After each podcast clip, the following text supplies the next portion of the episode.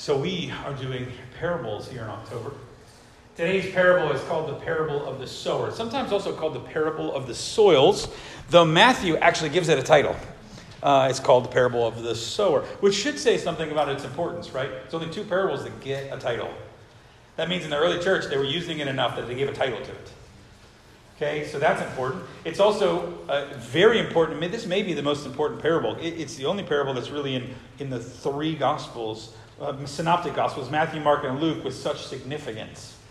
Okay? It also is one of only two parables that gets an explanation by Jesus, although I'm going to show you that I don't think Jesus explains the whole thing. And uh, it's, also, uh, it's also important because right in the middle of the parable, Jesus actually talks about the meaning of, and purpose of parables. And some, way, some ways, scholars call this the parable about parables. It's the parable that sort of teaches you how to read other parables. And so um, I think you can make an argument that in the Gospels, at least, and for the early church, is one of the most important teachings of Jesus. Okay, so, so let's get into it. Uh, we're going to be in Mark chapter 4. If you want to follow along in the Bible, uh, you can get on your phone. There's one in front of you. You can bring them if you want. Um, and we're going to, I'm going to just kind of read sections and we'll kind of walk right through the parable. Again, he began to teach beside the sea, and a very large crowd gathered around him so that he got into a boat and sat in it on the sea. The whole crowd was beside the sea on the land. And he was teaching them many things in parables, and in his teaching he said to them, Listen, a sower went out to sow. And he sowed, some seed fell along the path, and the birds came and devoured it. Other seed fell on rocky ground where it did not have much soil, and immediately sprang up since it had no depth of soil. And when the sun rose, it was scorched. Since it had no root, it withered away. Other seed fell among thorns, and the thorns grew up and choked it, and it yielded no grain. And other seed fell into good soil and produced grain, growing up and increasing and yielding thirtyfold and sixtyfold and a hundredfold. And he said, He who has ears to hear, let him hear. So we'll, we'll stop there. We'll pick back up. Um, Jesus is speaking to a very large crowd. And a lot of times we don't think about this. How does Jesus speak to a large crowd, sometimes thousands, without a microphone? No sound system, no FM transmitter. So what, what he had to do is he had to use the terrain. So there's a spot on the north end of the Sea of Galilee called the Mount of Beatitudes that we think maybe Jesus did the, the, the Sermon on the Mount there because it's this really natural sort of uh, uh, theater right? And you, and you, can hear stuff way down at the bottom of the hill, and people could sit and hear it echoing up. There's another, there's another little cove that's traditionally held to be the cove of the sower, and some of us saw it from the boat on the Sea of Galilee. And it's, it's this is natural theater. And uh, along the on, right kind of into the to the side of the Sea of Galilee. So what Jesus could do, and we know he did this a couple times. That's how he met Peter. On, was on Peter's boat. Okay, that he would push out into the sea and he would speak. And Jesus, we think of him as, as sort of timid and mild, but he had to have a pretty booming voice to speak to these big groups of people. And what he could do is he could speak from the boat, and the, the, his voice would echo off of the water and then up into the crowd. And so a large group of people could hear him. And so he does this, and the text says he's, he's preaching a bunch of parables. The text doesn't give us all the parables, they give us mainly this main one. So Jesus is, is talking about a sower who goes out to seed and there to sow seed, and there's these four soils. One is a path. Okay, it's where everybody walked. And the ground was so hard that the seed would just sit there on the top. It wouldn't even get into the soil. Before it could even find its way into the soil, the birds would come and they would eat the seed and there would be nothing. Then there was this soil that was that is called rocky. Now, when we think of rocky soil, we think gravel, but that's not what this is in Israel, there's lots of places where there's a little bit of dirt and then there's a lot of rock. Sometimes even limestone. Like it, the whole thing will be a big piece of rock and there's two inches of dirt on it. So what happens is the seed gets on this rocky soil and it gets started. Like the seed kind of gets in and it sprouts really fast because it doesn't have enough time for the roots to really go very far. But what's the problem? The problem is it's not getting down to anything that's wet. There's no water. Okay? And it's got shallow roots, and when the sun beats down on it, it just withers is gone. Okay, so, so we've got rocky soil, we've got rough path, and then we've got thorns. The thorns are good soil. How do we know that? The thorns are growing there. Okay, this is good soil. The problem is something else is growing there too. Okay, so when the seed starts to take root, it starts to grow, but it can't ever mature because something else is taking the nutrients that it needs from the soil. Okay, so it grows, but it doesn't ever bear fruit, doesn't ever become what it could because something else is there taking up those nutrients. And then, of course, there's good soil. And the good soil, the seed does what it's supposed to do. It goes down in, gets good deep roots, it slowly matures, and then it produces fruit, produces grain, and lots of grain. Okay, this is not a lot of this is not really an absorbent amount of, of increase, but it's a very, very good increase. 30 fold, 60 fold, 100 fold. So for every seed of grain you planted, then you get 100 seeds off of the grain that comes out of that. That's good because you'd have to keep some back to plant for next year. So it means that you're going to have a really good produce this year. You can sell a lot of your grain. You can try to count on a lot of it growing for next year. And Jesus ends the parable with these words He who has ears to hear, let him hear. But the disciples seem to hear, but they don't understand. Okay? And, uh, and uh, maybe we don't either. So, so when, they, when they get privately with Jesus, and maybe he takes a break, I can't imagine Jesus just teaches all day right? He takes a break. Like, we're going to take a bio break, everybody. I'm going to be back in 10. Uh, and so he, or we stop him for lunch, and then we're going to continue the teaching. So maybe he comes over to the beach, and the disciples kind of ask him. So he, here's, we're, we're, picking up the text in, uh, in verse 10. When he was alone, those around him with the twelve asked him about the parables. And he said to them, To you has been given the secret of the kingdom of God, but for those outside, everything is in parables so that they, and this is quoting from Isaiah, they may indeed see but not perceive, they may indeed hear but not understand, lest they should turn and be forgiven. So they, they, they pull him aside and they ask him. And I, I don't know if they're asking him to explain the parable or if they're asking him, like, why do you keep teaching in parables? Because the way he answers seems to be like, this is the purpose of parables. He's going to explain the purpose of the parables. So Jesus gives them a reason. But the, the thing is, the reason is about as enigmatic as the parables. Like, is, what's it? Why, did, why are you teaching? Well, the, the, uh, the explanation is, seems a little confusing. They have been given the secret of the kingdom. That's a big theme in, math, in Mark, that they have the secret of the kingdom. But, but he quotes Isaiah 6 about those who see but don't perceive and hear who don't understand. Because if they did understand, they would turn and be forgiven. But that's odd. Don't you want them to turn and be forgiven? Right? So is Jesus saying that the parables are simple and easy to understand, so everybody should get them? Or is Jesus saying the parables are kind of hard, and so you have to work at them, and only certain people are going to get them? And I think the answer in typical Jesus fashion is yes.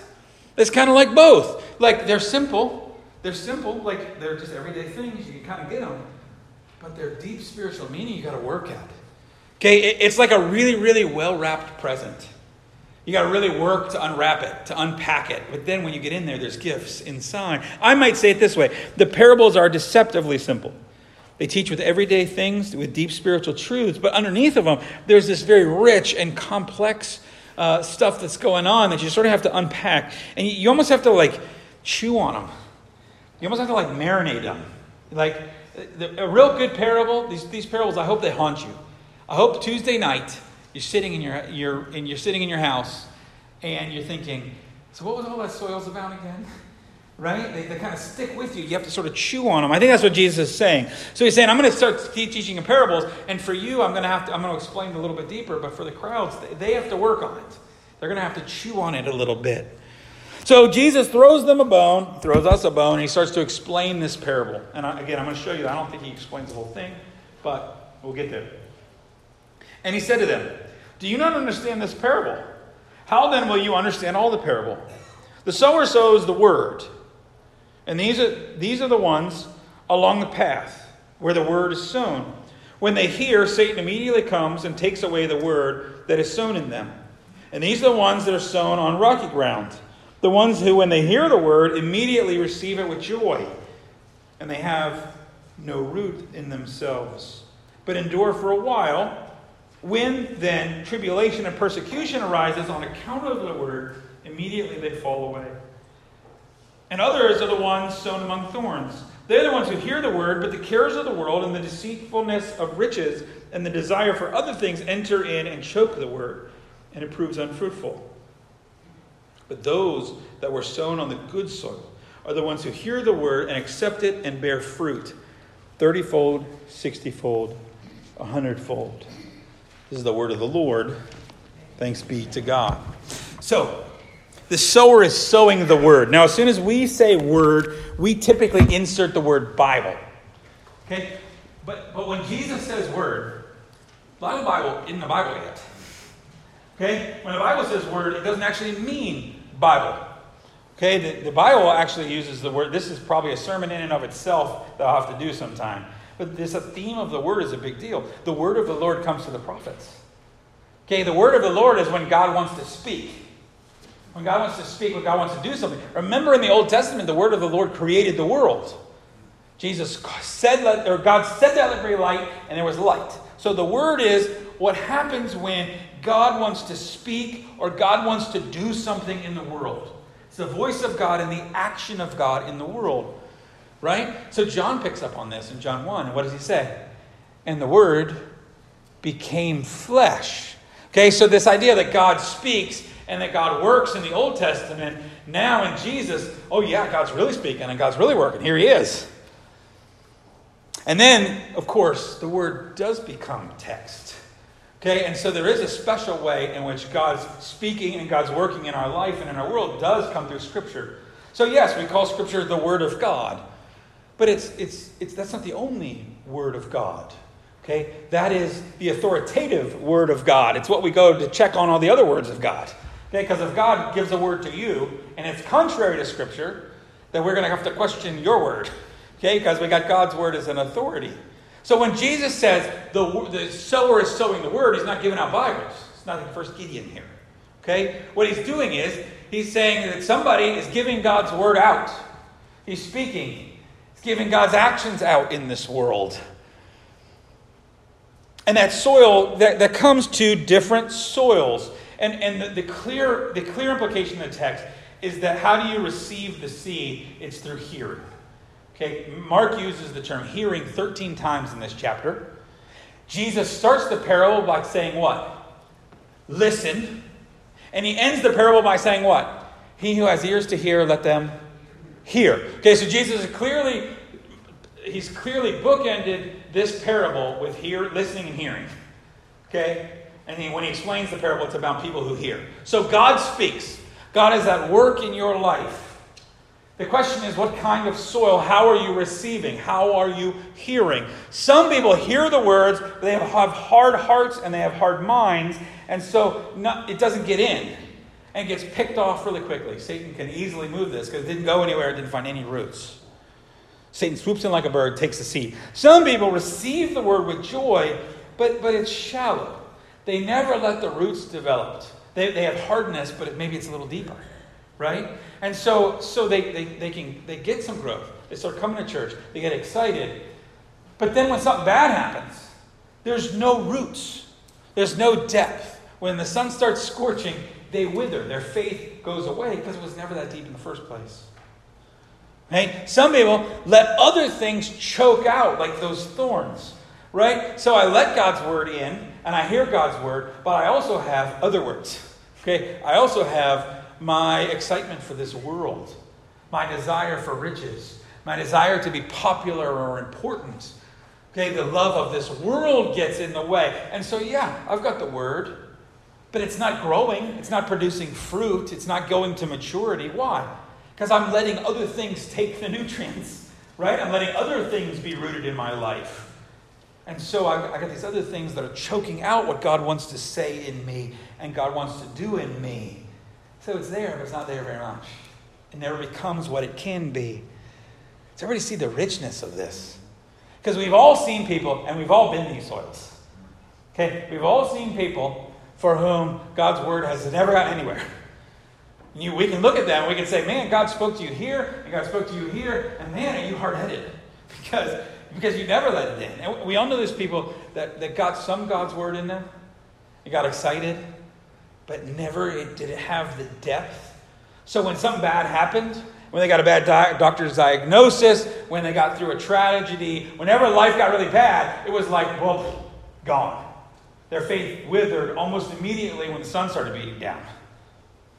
And we, we all know those people who have who, who could do so much more for Jesus, and yet they have all these other things in their lives that they let be as important or more important.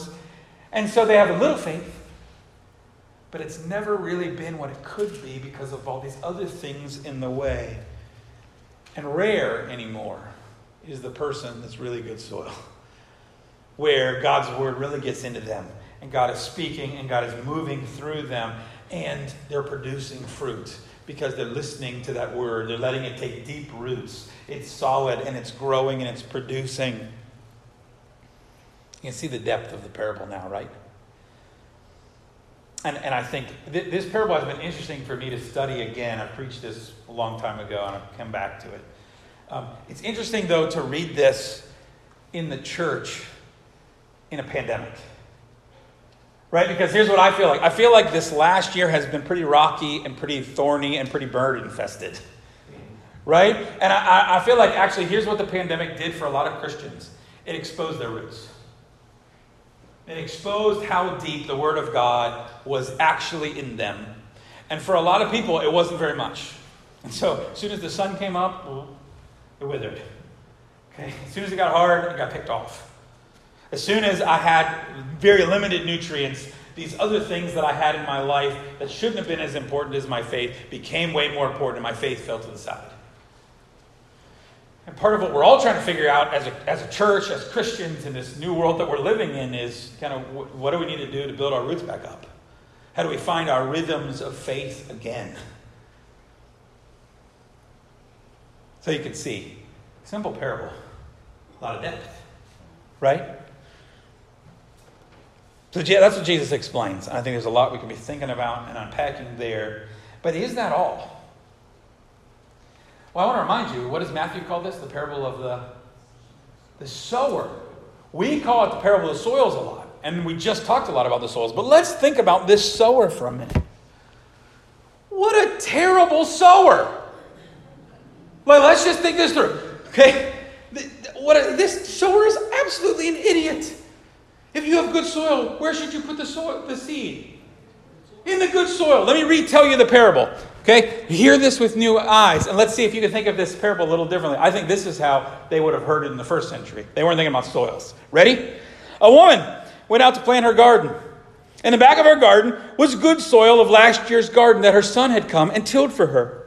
But on the way, she stopped and planted some tomato seeds on the sidewalk leading from her back door. Tomatoes can't grow on sidewalks, so the seed just sat there until the chipmunks and the birds ate the seed. Okay? Uh, in Israel, they don't have chipmunks. If Jesus was in Pennsylvania, he would have said chipmunks, not birds. Okay? That's my retelling.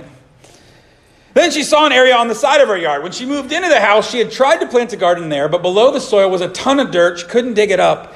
But she thought, I'll try it anyway. So she planted some zucchini in the rocky part of the yard. But it didn't grow very deep, and so when the sun came out in the middle of July, all those plants grew up. She never got zucchinis. She tried to plant some pumpkins in among her rose bushes. She never got any pumpkins. They sort of grow, but they would get some, some, some, uh, some branches. But of course, the rose bushes were taking all the nutrients, so she got not very good rose, roses, and she got no pumpkins. Then she finally got back to her garden that was already tilled with soil she planted there, and behold, it actually grew. She got a good plant, she got a good garden, and it actually grew a good garden for that year. See, I think the people that were hearing this story would have been amazed at this sower, either incompetent or an absolute idiot. Who plants on the sidewalk? I can tell you what's going to happen there. Okay, what a waste of effort. What a waste of seed. You could have had all your seed in the good soil and got good returns on all your seed. What a waste. Maybe the rocky soil fooled you, but the sidewalk was pretty obvious. This sower's getting fired. Everybody got everybody's hearing this, right? This sower's getting fired. This is a terrible sower. What, what a waste of, of effort. What a re- terrible return on your investment. But if you think about it, there's actually a lot of Jesus' parables that are like this. Okay? There's a woman tears apart her house to find a coin. I guarantee you, I can take the cushions off my couch. I can find 20 coins right now.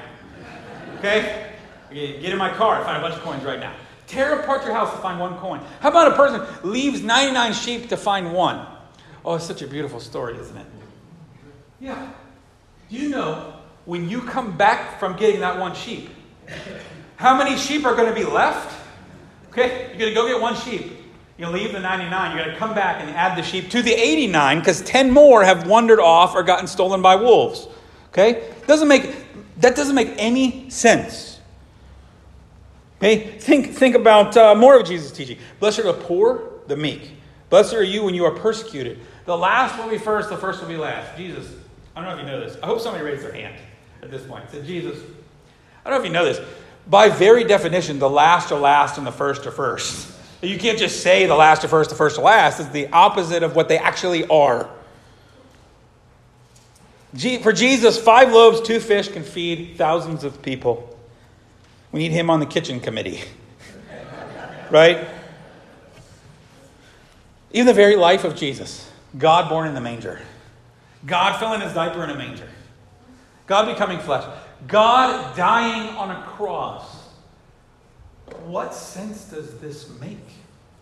What economic sense that, well, what you start to find out is the economy of the kind of kingdom that Jesus is talking about isn't our kingdom. Because you know what the, the, the, the, business people in the room are already thinking, right? We got to put all the soil, we got to put the seeds where the good soil is. We got to re, we, we invest where we get our return on investment. No, not in Jesus' economy. Jesus doesn't always do what makes sense. In fact, most of the time, he does what doesn't make sense by our standards.